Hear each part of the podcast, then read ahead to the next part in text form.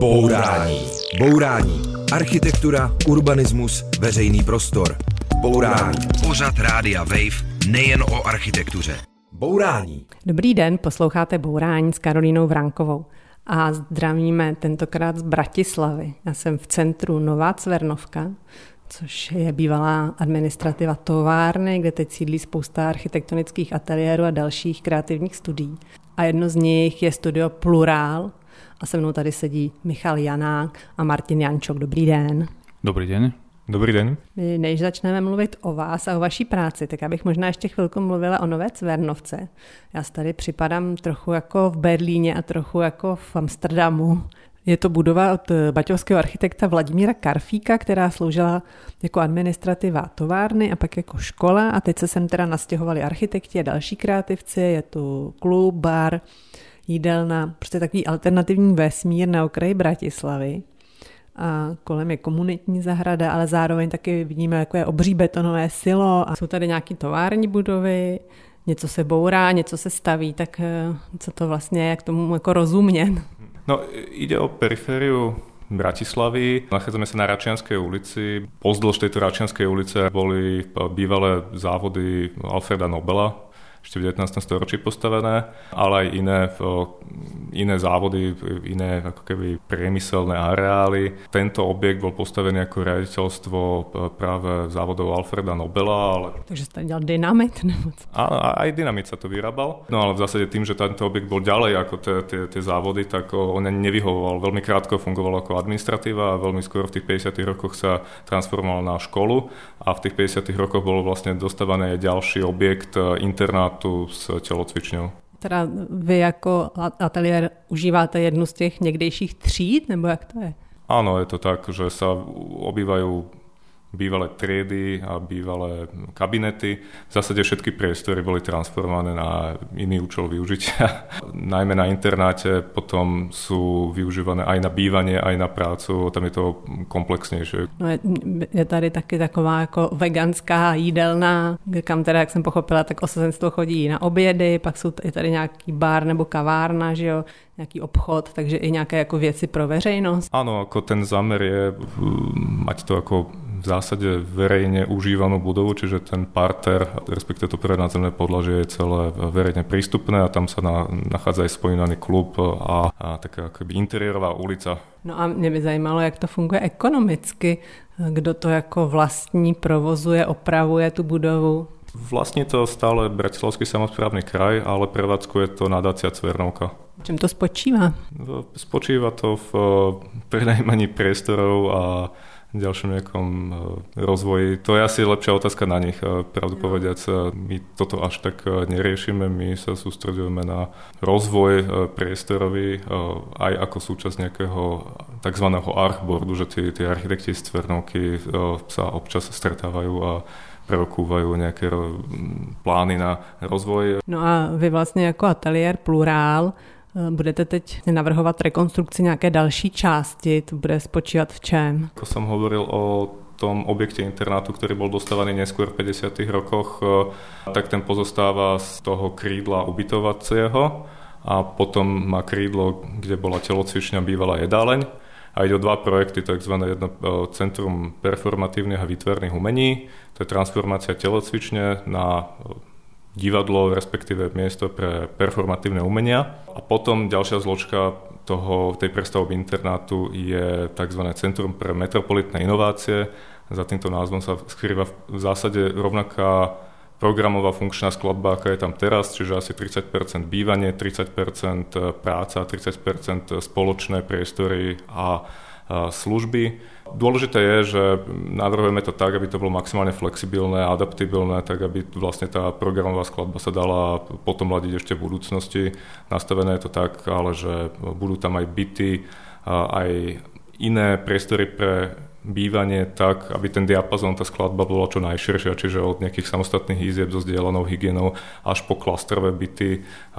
Bere sa to viac menej aj ako nejaký experiment v tom, že to má byť projekt, ktorý je energeticky ziskový, energeticky pozitívny, čiže ekológia, ale aj sociálna udržateľnosť v tom, že poskytneme ďalšie také formy bývania alebo typologické formy, ktoré možno nie sú štandardné v Bratislave. No proste ide o to aj ukázať aký príklad, ako sa dá bývať a pracovať v Bratislave inakším spôsobom, ako je ta ponuka na trhu. No, za mě takovýhle experimentální development, který nemusí nutně teda generovat zisk, ale spíš testuje nové typologie a nějaké nové modely, tak to je něco, co my v Česku nemáme a můžeme vám to závidět. No ale pojďme se teď podívat na vás jako na studio Plural.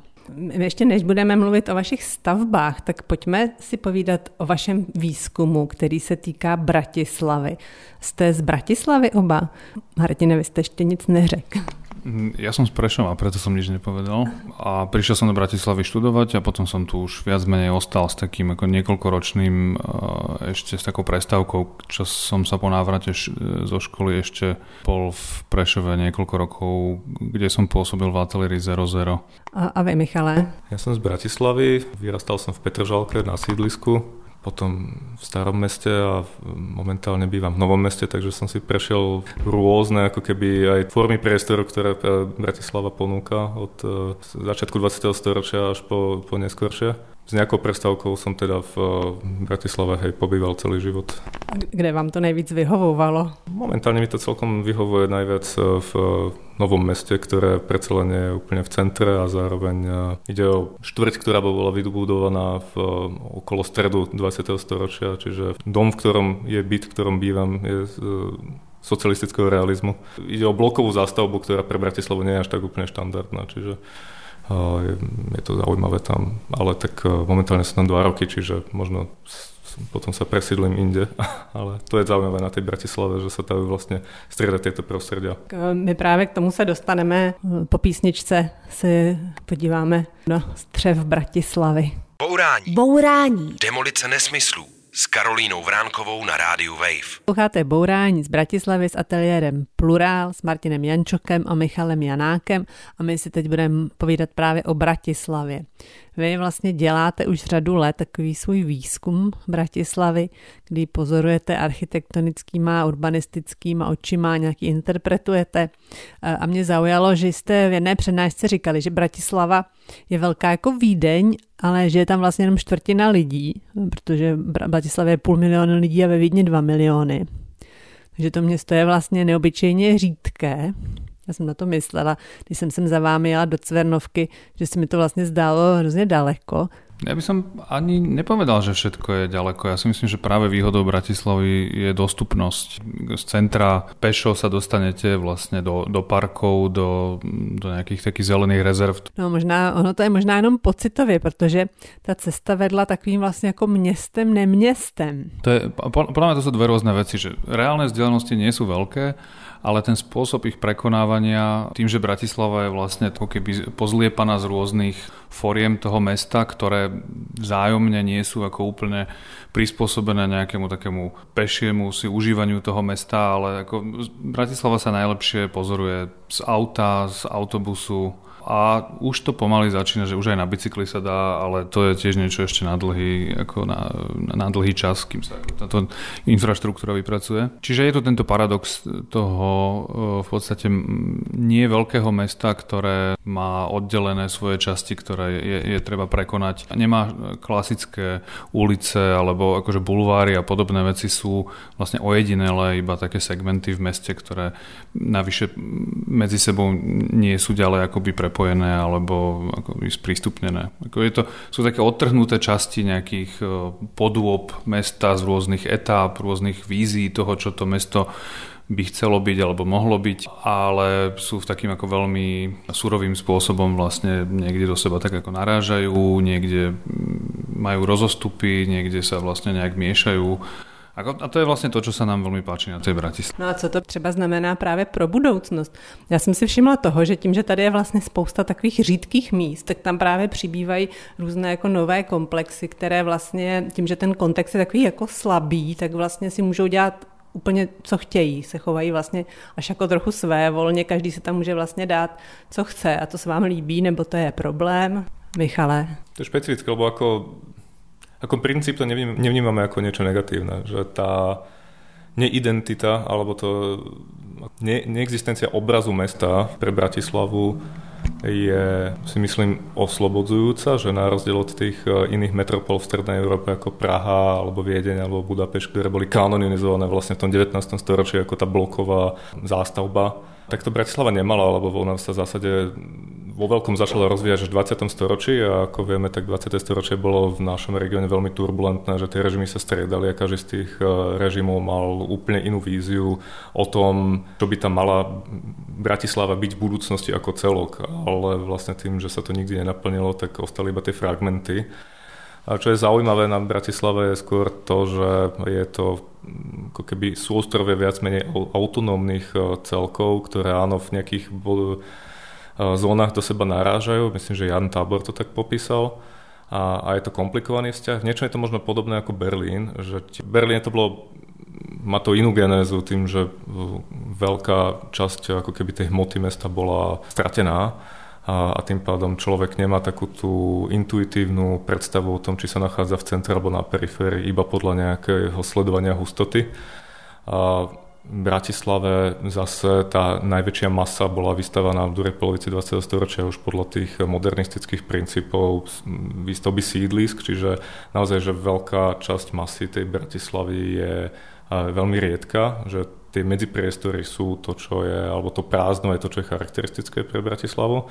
A to prázdno môže byť potom ako keby zahusťované rôznymi spôsobami a my to vnímame ako niečo potenciálne. A to, ako sa to robí v súčasnosti, sme voči tomu kriticky z rôznych ale dôvodov, nie iba z nejakého esteticko-formálneho, ale najmä aj to, čo vlastne sa prináša, že či, či sa to prináša aj dostatok dostupného bývania alebo dostatok dostupných eh, priestorov pre prácu. A, a tam je odpoveď, že asi nie a to je hlavný problém. Jak hodnotíte to, co teda vzniká v těch řídkých místech? Je třeba eh, nějaký komplex nebo nějaký soubor nebo nějaké místo, které je jako zaplněno dobře, tak jak se vám líbí? Martine. To je zákerná otázka, lebo uh my máme tendenciu byť veľmi kritickí voči tomu, asi nemáme ani dostatočný odstup, ale myslím si, že prevláda vlastne taká dosť nekoncepčná výstavba, vlastne veľmi triviálne riešenia, v zásade ide sa po nejakých ekonomických aspektoch toho, po, po metroch štvorcových. Já myslím, že to je vývoj, který my známe moc dobře i z Prahy. Tlak na ten metr čtvereční, aby jich tam bylo co nejvíc a nadspalo tam co nejvíc lidí a tak dál. Ale někde se to povede líp, někde hůř. Tak máte nějaký třeba dobrý příklad z Bratislavy?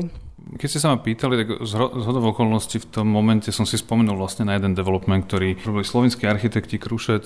Je to tu na Račenskej ulici. Je to taká, taká súbor bytových domov, Myslím si, že celkom vhodne zvolenej mierky vzhľadom na, na, tú, na tú časť Bratislavy. A je to tak ako keby séria objektov striedajúcich sa, medzi ktorými sú také ako dvory, aj ten medzipriestor je celkom dobre akoby artikulovaný a kvalita tých domov, a tie domy obsahujú vstupné priestory, kde, kde je strop cez dve podlažia. Proste človek má akoby pomerne veľkorysý pocit z toho, keď vstupuje do tých domov. A takéto drobné veci, ktoré by mali byť podľa mňa samozrejmosťou, ale dnes vôbec nie sú. No a co je nejaký bolavý místo Bratislavy, nebo co je nejaký takový problém? Ale... No, Martin o tom už asi aj hovoril, že v zásade ten súčasný development je absolútne podriadený skôr nejakému ekonomickému ráciu. Tam to vnímame hlavne do budúcnosti, že tak veľa sa v posledných 20 rokoch e, stavia a tie objekty, tie súbory, tie štvrte tu budú ešte dlhý čas a vnímame to oveľa negatívnejšie ako vlastne to, čo bolo vybudované predtým, lebo naozaj tam bol ten dôraz na spoločné priestory. Mluví z vás teď rodák z Petržalky. Je to něco, po čem třeba ohlížíte s nějakou jako nostalgií? Neviem, či nostalgiou, ale áno, určite tá, tá skúsenosť vyrastania na sídlisku ma formovala napríklad e, už iba v takom niečom, že v mojom veku tam bolo asi neviem, 50 detí v jednom bloku a tým pádom tá kolektívnosť tam bola prítomná tá miera tých verejných priestorov, že tam bolo ihrisko, e, že tam bola krajina v zásade a tá v súčasnosti ešte viacej vyrastla, že vlastne tá Petržalka ako keby teraz dorastá do toho nejakého možno pôvodnej predstavy toho bývania v krajine. Já se ještě vrátím, já bych to ještě nějak trochu schrnula, ten váš e, průzkum Bratislavy, nebo to, jaký podpisujete, tak mě to zní tak vlastně velmi jako lásky plně, že máte Bratislavu rádi. Co máte na Bratislavě rádi? Čisto z užívateľského hľadiska, ale tie medzipriestory, respektíve tá, tie, tie rezervy tie, a tá dostupnosť prírody, čo už Martin tiež spomínal, že za 10 minút e, človek tu dokáže byť na bicykli v hlbokom lese a vidieť ráno srnky, motýle a mm, cítiť sa ako v Disneyovke. A to je niečo, čo v iných mestách možno nie je až tak e, dostupné, respektíve je nutné ako keby na to vyloži- vynaložiť oveľa viac diskomfortu, aby sa človek dostal do takejto prírody. Ja si myslím, že sa to nedá úplne konkretizovať, že čo sú tie konkrétne veci, ktoré sa nám páčia alebo ktoré si my ceníme, pretože e, aj naše kritéria alebo to, čo nás zaujíma, vlastne nie je až tak pomenovať to, čo je pekné alebo hádať sa s niekým, že či to je pekné alebo nie je to pekné. Myslím si, že nás zaujíma mesto, ktoré je veľmi pestré, ktoré ponúka vlastne všetkým svojim obyvateľom rôzne možnosti využitia. To, čo je vlastne na tom najlepšie pre nás ako architektov je, že že ona nie je, Bratislava nemá jasný obraz, nie je zadefinovaná a tým pádom je pre nás úplne slobodná v tom, ako môžeme vlastne v nej nad ňou uvažovať a ako môžeme pracovať vlastne v rôznych častiach alebo hľadať nejaké súvislosti. Bourání poslouchají hlavně posluchači teda v Česku, tak kdyby někdo se vydal do Bratislavy, tak je nějaký místo, kde ty třeba máte rádi, kde lze prostě pocítiť ducha Bratislavy. Pomôžeme jedným miestom, kam vždy, alebo teda už viackrát sme zavolali nejakých našich zahraničných hostí, keď tu prišli a chceli sme to tak narýchlo ako povedať o tej Bratislave. Vytiahli sme ich na televíznu väžu Kamzik, čo je mimochodom aj ako krásna architektúra a v nej je reštaurácia, ktorá sa tak pomaly otáča 360 stupňov. Televízní věž Kamzik sa otáčí? Väža sa neotáča, otáča sa reštaurácia v nej, čiže taký prstenec na, na jednom podlaží. No, no to je taký trik. Ona sa to točí totiž e, veľmi pomaly, čiže nikto si to vlastne, kto tam príde prvýkrát, tak si to nevšimne najprv až potom zrazu zistí, že tašku má položenú o pár metrov ďalej a podobné vtipy. Takže toto môžeme odporučiť. Ak si chcete pozrieť Bratislavu za pár minút, tak odtiaľ je najlepší výhľad. A za dlouho sa otočí kamzík? To neviem, koľko to trvá, možno pol hodinu, tri štvrte. Ale zní to rozhodně lákavě a světově. Posloucháte Bourání, budeme pokračovat po písničce. Bourání. Bourání s Karolínou Vránkovou na rádiu Wave. Posloucháte Bourání z Bratislavy s Michalem Janákem a Martinem Jančokem. A jeden z vašich posledních důmů, který vlastně teď dokončujete, je Villa Borik. Takový experimentální dům, který teda vypadá, jakoby stál ve Švýcarsku, ale ve skutečnosti je na okraji Žiliny. Teďka zkusíme trošku popsat nebo uh, něco o něm říct. Co se týče programu, on zase není tak zvláštní. Je to prostě rodinný dům, přízemí je společná část, patře ložnice, je tam nějaká ještě věc, kterou bychom měli zmínit? Zaujímavosťou je to, že mm, ten dom je svojím programom pomerne veľký na, na to prostredie, v ktorom bol navrhovaný, pretože jedná sa o takú zástavbu z medzivojnového obdobia a, a potom neskôr 50. rokov. Čiže to sú jedno, dvojpodlažné objekty pomerne skromného, takého kompaktného, kompaktnej formy. A potom je tam taká akoby súvislá, kontinuálna krajina tých záhrad, ktoré spájajú všetky tie pozemky a sú len takými ako pletivo, pletivom plotmi vlastne od, no, poprepájané, čiže tam vlastne tak pomerne pôsobia ako tak celistvo celkom. A, a to bolo veľmi akoby dôležité pre nás, keď sme to videli, ako vlastne vstúpiť do tohto prostredia, ako ho nepokaziť. Klient vstupoval do, do tohto s požiadavkami akoby o mnoho väčšieho domu a takýchto domov sa tam v súčasnosti a posledných rokoch začalo stavať viac, ale výsledok je taký, že tie domy sa potom ako keby zaberajú strašne veľa toho pozemku, oplocujú sa. Čiže ako keby z nášho pohľadu sa deformuje vlastne to prostredie. Čiže my sme sa pokúsili akoby kamuflovať jednu tretinu objemu toho domu tak, že sme ju vlastne dali do podzemia, je presvetlená cez také patio z jednej strany a, a to, čo ostáva nad zemou, tak vlastne objemovo v podstate korešponduje s tou okolitou zástavbou. Čiže toto bolo také ako keby nejaké základné rozhodnutie na začiatku. No a co se, co týče jako toho, té vnější podoby, tak tam už to je jako jiné, tam se to rozhodně nepodobá nějaké tradiční vilce.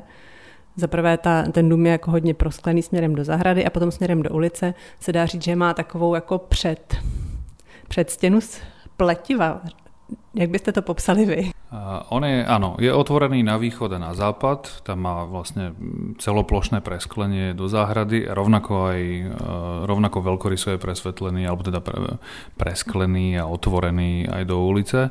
Je to preto, že má orientáciu východ a západ a my sme chceli v tom dome vlastne zachytiť ranné svetlo, poobednejšie, večerné svetlo a v tom spodnom podlaží, ktoré vlastne jedným priestorom to je možné vlastne tak rôzne tieto atmosféry chytať počas toho dňa. Čiže on je, ten dom je kompletne otvorený do záhrady a je rovnako otvorený do tej ulice, kde ale bolo treba vlastne trochu zabezpečiť súkromie vo vzťahu k tomu verejnému priestoru tej ulice alebo poloverejnému.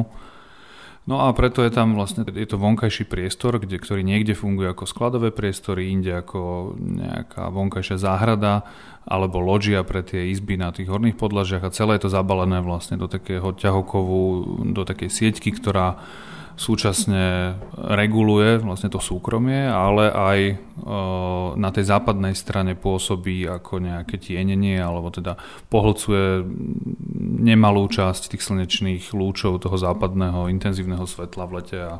No a, e, takže se dá říct, že vlastně kolem toho domu je ještě taková zóna, nebo na tu stranu do ulice ještě taková zóna, která není ani vevnitř, ani venku, protože e, od vnitřního prostoru ji odděluje prosklení a od toho vnějšího, od ulice ji odděluje to pletivo. Ten dům je vlastně, dá se říct, z téhle strany, jakoby, jak jste to říkal, zabalený do pletiva. Vy tomu prostoru mezi venkem a vnitřkem říkáte mezi prostory. Tak k čemu to je jako dobré, nebo Môžete vysvetliť tú myšlenku? Téma hranice sa objavuje vo viacerých našich projektoch. Čiže my sa týmto zapodievame, že, že čo vlastne je, ako, ak, akú formu môže mať tá hranica, čo je, ktorá, ktorá môže byť, nie, nie je ani exteriérom, ani interiérom toho domu, je využívaná e, sezónne je to z časti niečo účelové, z časti niečo, čo vlastne len rozširuje eh, tú obytnú plochu toho, toho domu, častokrát len vlastne opticky. Čiže tiež je to, je to niečo, čo nám umožňuje sezónne využívať, niečo, čo, niečo, čo nevykurujeme, niečo, čo vlastne nie je súčasťou toho domu obaleného v tepelnej izolácii a, a súčasne nám to umožňuje si nejakým spôsobom kontrolovať vlastne ten vzťah s tým vonkajšom, to znamená nastaviť nejaké súkromie alebo nejaké priehľady, priehľady do toho bezprostredného okolia. Já to ještě trochu schrnu, takže Vila Borik má kolem sebe takovou jako taký meziprostor obalený pletivem, dům v domě, že ta druhá vila, o které jsme mluvili, má kolem sebe taky takovou jako nárazníkovou zónu, kolem níž je vlastně laminát průsvitný a pravděpodobně to přináší nějaký jako zvláštní prostorový zážitek pro ty lidi vevnitř. Má to třeba ještě z toho uživatelského pohledu nějakou jako praktickou výhodu? Je to asi predovšetkým priestorová vec, ale praktické výhody to, to má. Ako ne, my to naozaj používame niekde ako úložné priestory, Niekde to proste je ako garáž, niekde, čiže má to aj vyslovene, že utilitárne využitie. Mě by zajímala ještě jedna věc, to jsou fakt eh, velice jako originální domy, které ani na první pohled nepůsobí jako nějak běžně. Jak jsem říkala, možná bych mě bych si takový dům představila víc ve Švýcarsku nebo eh, v nějaké zemi s vysokou architektonickou kulturou. A tady z těch vašich domů jeden stojí na okraji Bratislavy a jeden je v Žilině. Kdo jsou ty vaši klienti, kdo takový dům chce? Sú to ľudia, ktorí majú radi architektúru, eh, alebo teda sú otvorení voči, voči nejakej diskusii, majú svoje jasné požiadavky, ale, ale súčasne vlastne boli dostatočné otvorení preto, aby sa nechali prekvapiť tým, čo im ponúkneme my. Oni si kladú vysoké nároky, my si klademe rovnako vysoké nároky na seba, nejak sa nám podarilo stretnúť, dohodnúť sa. A sú to všetko ľudia, ktorých sme poznali dávno predtým, ako sme sa do tých domov pustili, že nie je to niekto, kto sa nám iba e, ozval na základe toho, že našiel telefónne číslo v zlatých stránkach alebo niečo podobné. A můžete trošku prozradit teda, kdo to je? Jsou to teda vaši starí kamarádi, rozumím tomu dobře. No, v prípade Bernolakova ide o moju spolužečku ešte zo strednej školy, a, ktorá síce nie je architektkou, ale veľký fanúšik architektúry A tam to tak nejak vyšlo, že, že vlastne prirodzene sa potom v tom momente, keď teda riešili, začali si, si vybavovať dom, tak, tak, tak sa ozvali mne, alebo teda nám. No v tej dobe vlastne náš ateliér som bol iba ja, tak preto hovorím, že... A ja znám případy takových domů i z Česka, a znám dva scénáře. Jeden je, že ta spolupráce starých kamarádů s architektem dopadne skvěle k, obe, jako k oboustrannému nadšení. A jedno je, že to skončí velkým jako rozčarováním. Jak to bylo u vás? No, ja myslím si, že obidva domy nakoniec dopadli dobre. Stále si, nielen, že si zdravíme, ale aj sa chodíme navštevovať čas od času. My sme z okolností teraz po pár rokoch boli si pofotiť na novo to Bernolákovo, lebo tá záhrada ako postupne obrástla ten dom, tak už to nie je tak o tej plastovej stene ako o tom, že to je vlastne zabalené do nejakých popínavých tých rastlín. A aj do Žiliny chodíme, vlastne tam ešte nejaké veci musíme podokončovať a tak. Ale je pravda, že pri týchto náročných, akoby náročnejších domoch, ktoré sú častokrát postavené aj na atypických, nevyskúšených konštrukčných a nejakých technických riešeniach, tak e, hrozia ako krízové situácie. Pri obidvoch domoch to, to bolo, že boli, boli vyostrené situácie, kedy vlastne bola skúšaná tá, tá dôvera toho, toho klienta voči nám. Či... Napríklad? V prípade Vili Borik tam je taký na, na fasáde použitý fasádny systém, ktorý prechádza ako keby z jedného podlažia na druhé. Tam sme a, a tam sme museli dodač, dodatočne riešiť akustické vlastnosti, lebo bolo počuť vlastne všetko medzi podlažiami a to bolo také ako dosť nepríjemné, keď sa tam nasťahovali klienti a zistili, že, že tieto veci nefungujú. A jak ste to vyřešili? Nakoniec veľmi jednoducho, ako použili sa tam do, do, do takých vertikálnych stĺpikov sa nasypal piesok dovnútra, tým pádom sa vyplnili, to sa zvýšila akoby tá hmotnosť toho a už sa tam nešíril ten zvuk, teda minimálne sa šíril v oveľa menšej. Na to sme si normálne zavolali profesionálneho akustika, ktorý nám vlastne navrhol riešenie a spoločne sme ho nejak ako potom tam urobili. My jsme vlastně ani neřekli, kdo je ten klient z Žiliny, kdo to je. A, no myslím, že môžem prezradiť, že jedná sa o, vyštudovaného fotografa, producenta, ktorý predtým spolupracoval s nami aj na obnove Berencovej synagógy a takto sme sa vlastne spoznali v Žiline ešte, ešte veľa rokov predtým. Teď si dáme písničku a pak ještě zůstaneme v Žilině a půjdeme se podívat na novou synagogu, protože to je taky zajímavý příběh, v kterým jste hráli důležitou roli. Bourání. Bourání s Karolínou Vránkovou na rádiu Wave. Posloucháte Bourání a povídáme si s ateliérem Plurál v Bratislavě, ale budeme mluvit o Žilině. V Žilině je nová synagoga, což je opravdu taková velká synagoga od slavného německého architekta Petra Berence, co se ovšem dlouho nevědělo, že je to od něj. Ta synagoga byla dokončená v roce 1931, takže krátce před druhou světovou válkou. To znamená, že sloužila jenom několik let, pak, tu byl, pak tam byl to znamená, že sloužila jenom několik let, pak tam byl sklad obilí, pak tam byl koncertní sál, aula vysoké školy dopravní, pak kino. No a pak, se, pak ji vlastně židovská obec získala na zpátek, ale nevědělo se přesně, co s ní. Takže se toho chopila skupina dobrovolníků a chtěli tam vybudovat kulturní centrum. No a co bylo pak? Martine. Potom nasledoval veľmi dlhý proces, kedy sa k tomu vlastne vyjadrovalo strašne veľa ľudí. Ten, ten tým bol zostavený z množstva akoby nadšencov. Tu treba vysvetliť vlastne to pozadie, že do tejto iniciatívy sa, sa zapojili alebo pustili ľudia z miestneho kultúrneho centra Stanica v Záriečie. A spoločne s Fedorom Blaščákom a konkrétne hlavne Marek Adamov, teda z tejto stanice, je takýmto takouto hybnou silou za, za tým celým. Bola vlastne vytvorená aj taká nejaká rada pre obnovu, kde boli akoby vážení ľudia, teoretici, historici, archi, historičky architektúry zo Slovenska, ale aj z Čiech.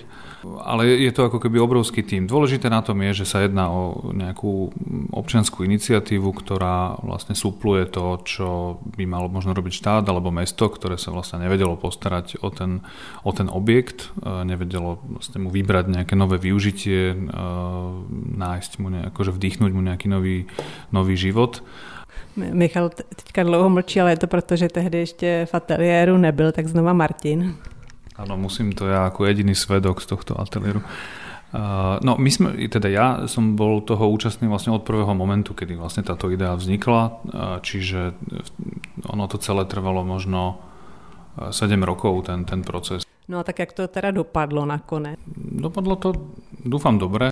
Takým veľmi jednoduchým, ale možno o to radikálnejším gestom sme vlastne iba rozdelili len farebne, chromaticky ten priestor na, na dve časti, pričom horná polovica ostala v tej e, pôvodnej výmalbe, alebo teda to, to charaktere toho interiéru e, od Berensa a ten spodok sme vlastne zneutralizovali do takého jednotného bieleho náteru, ktorý slúži ako také pozadie pre ten program, ktorý sa tam deje.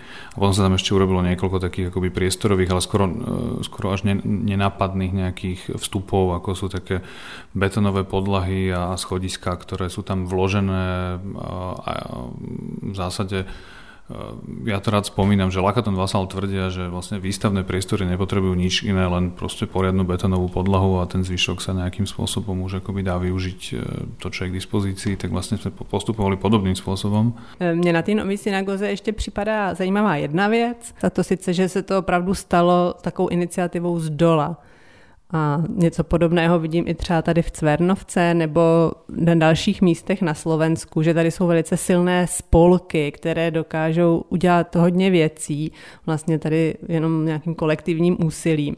Je to tak?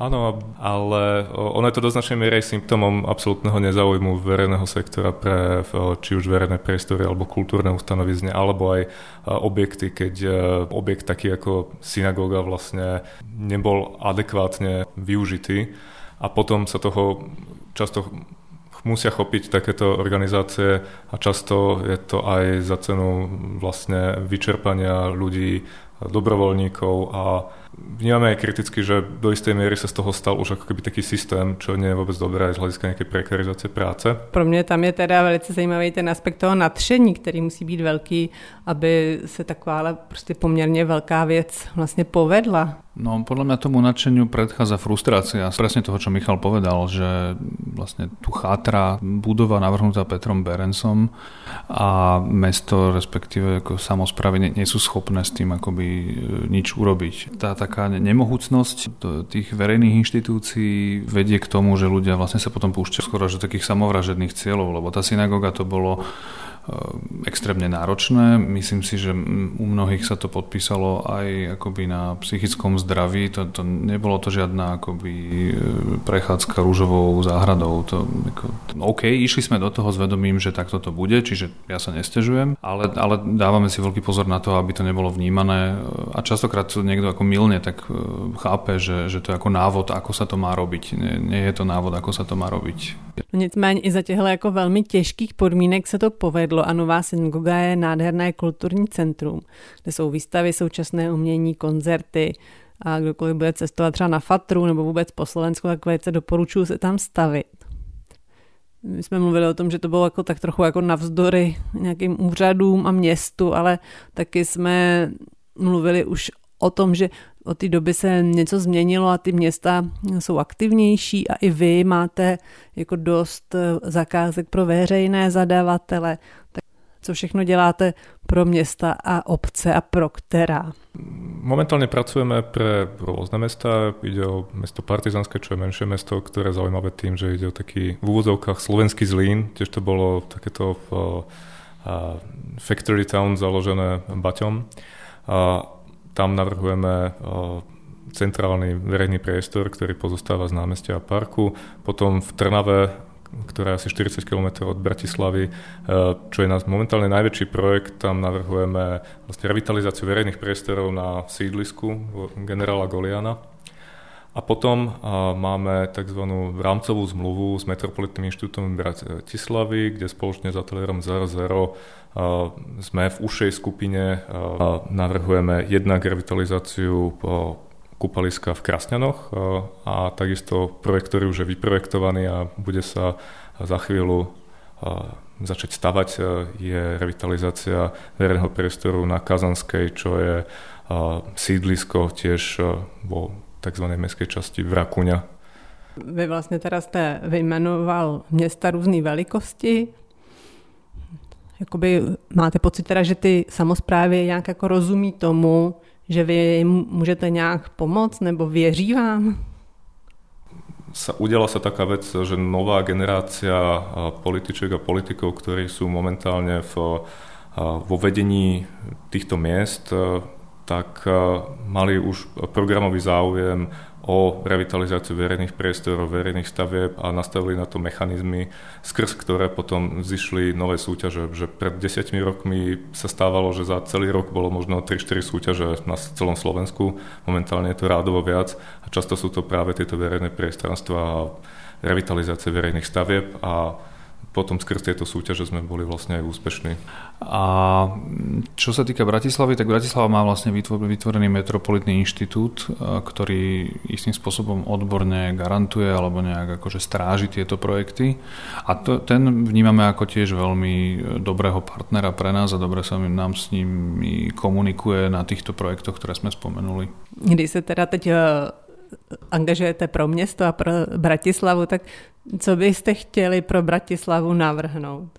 Co byste chtěli, aby vám město zadalo? Co by potřebovalo? Michale. Väčšia verejná stavba je snom každého architekta, mediateka alebo knižnica. A kde? To v zásade asi nie je až také podstatné. A co vy, Martine, co byste Bratislavě přál a chtěl udělat? No to je naozaj ťažká otázka.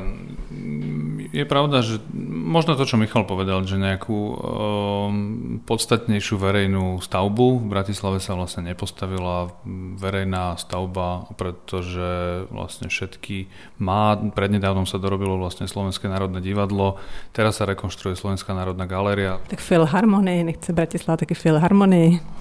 No, to zase už je tak trochu z oblasti virtuálnej reality a myslím, ak narážate na tú Pražskú, tak aj tam sa trošku obávam. Nie, ne, ne, asi neuvažujeme nad tým, že by sme mali tak akože vysnívanú nejakú vec, e, ktorú by sme si chceli navrhnúť. To by sme sa naozaj museli nútiť do niečoho a asi by to nebola pravda. Ne, nutit vás nechceme, tak třeba to bude Bratislavská filharmonie, kdo ví. To byli architekti ze studia Plurál, Martin Jančok a Michal Janák. Díky moc. Naschledanou. Aj my ďakujeme veľmi pekne. Dovidenia. Ďakujem, dovidenia. Loučíme se z Bratislavy a protože tady je hezky, tak tady ještě zůstaneme a ještě i příští bourání bude bratislavské a bude to s iniciativou Čierné díry. Naschledanou. Nemáš nikdy dost bourání? Poslouchej náš podcast a bourej kdykoliv a kdekoliv. Přihlas se k odběru podcastu na wave.cz lomeno podcasty.